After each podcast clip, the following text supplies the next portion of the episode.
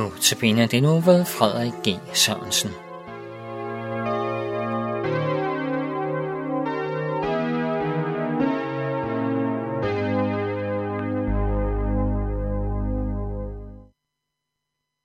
Vi har den 2. februar kunnet fejre køndelmisse. Jeg har i disse andagter talt om forberedelsestidens eller fastens længde før påskehøjtiden. Den er blevet fastsat til 40 dage. Læser vi i det samme evangelium, evangelium som vi læser juleevangeliet fra, nemlig Lukas evangeliet, skriver evangelisten Lukas, at Jesu forældre, Josef og Maria, bragte Jesus op i templet 40 dage efter fødslen. I den jødiske lov som Josef og Maria fulgte, skulle en kvinde, der føder en dreng, bringe ham op i templet og bringe et offer 40 dage efter fødslen. Offeret skulle være et lam eller en due. Josef og Maria var fattige folk, så de bragte en due som offer. På et tidspunkt begyndte man i kirken at fejre en takkegudstjeneste – 40 dage efter jul, som er den 2. februar, fordi Guds søn Jesus kom til vor jord som verdens lys. Ordet køndelmisse kommer af latin, candelarum missa, og betyder lysenes gudstjeneste. Jeg har som præst nogle år holdt køndelmisse gudstjeneste. Det er ikke så længe siden, vi havde 2. februar. Så vi vil stanse lidt ved lyset som tema. Alle mennesker holder af lyset. Vi længes efter den lys tid, når det er vinter og alt er mørkt. Man kan høre folk sige, at alt er mørkt og trist, selvom alt naturligvis ikke er mørkt og trist. Når det er lyst, så kan vi se alt det smukke omkring os. Blot tanken om solskin kan få humøret til at stige hos os. Udsigten fra en bakkehøj er helt anderledes i solskin, end når der er gråt og sigtbarheden er dårlig. Et landskab, som solen skinner på, kan ses i hele sin skønhed. Naturen er i sig selv et vidnesbyrd om lyset. Åbner vi døren fra en lys stue til mørket udenfor, så trænger lyset ud. Mørket kan ikke modstå lyset.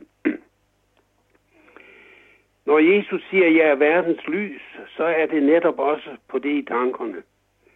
Det betyder, at han giver os en flot og betagende udsigt i Guds rige, så vi kan se ikke blot de religiøse vidder, men den sande virkelighed, som beskrives i evangeliet lige som vi ikke kan se alle enkeltheder i et flot landskab, selvom vi har aldrig så god en udsigt og vejret er helt klart, så kan vi naturligvis heller ikke regne med, at vi kan se alt i Guds rige.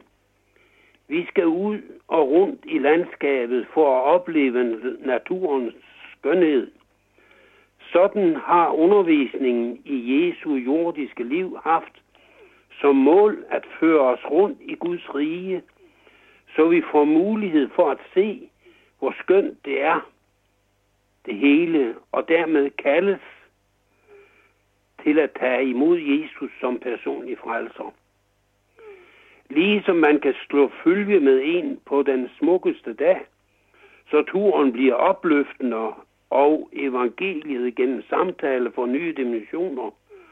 Sådan er det tænkt at det kristne fællesskab, de hellige samfund, skal være en hjælp til vores livsvandring her på jorden.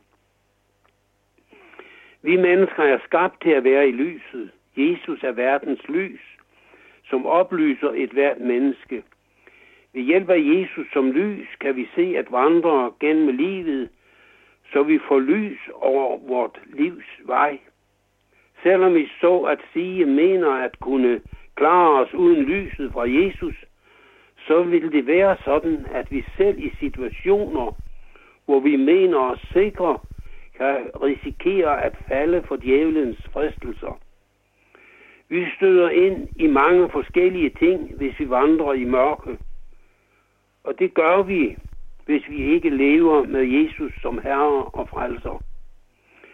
Naturligvis kan man også falde og slå sig på den smukkeste sommerdag, men ligesom man bedre kan orientere sig og få fat i hjælp om dagen, sådan kan vi orientere os helt anderledes, når vi ikke vandrer i mørket, men har Jesus som verdens lys.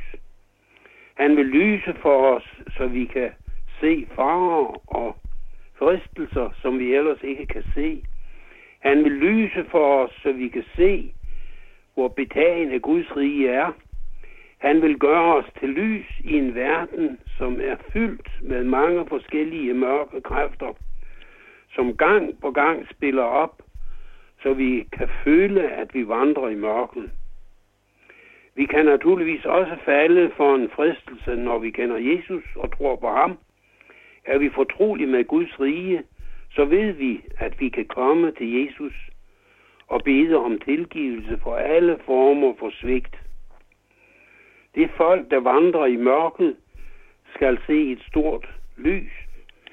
Lyset skinner for dem, der er bor i mørkets land, siger profeten Isaias. Vi kan komme ud for sorg, modgang, sygdom eller andre tunge ting, som gør, at vi finder mørket trækker sig sammen om os.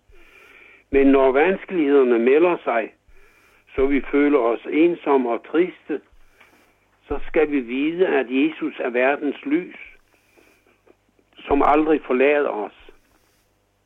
Han er alle steds nærværende og lys for os i enhver situation. Dertil kommer så, at han også kan tage mørke fra vores synd væk fra vort hjerte, så syndens skyld og skam aldrig vender tilbage. Han har sonet vores synd på Golgatas kors. Det betyder, at når vi kommer til ham og beder om tilgivelse eller tilbeder ham, så gør han os til lys i verden. Det gør han ved at tilgive os vores synd og skænke os troen. Det er ved tro på Jesus Kristus, at vi ganske almindelige, syndige mennesker bliver lys i verden. Verdens lys, der skinner i mørket og oplyser et hvert menneske og renser, renser os fra al uretfærdighed. Det er vores status som Guds børn. Amen.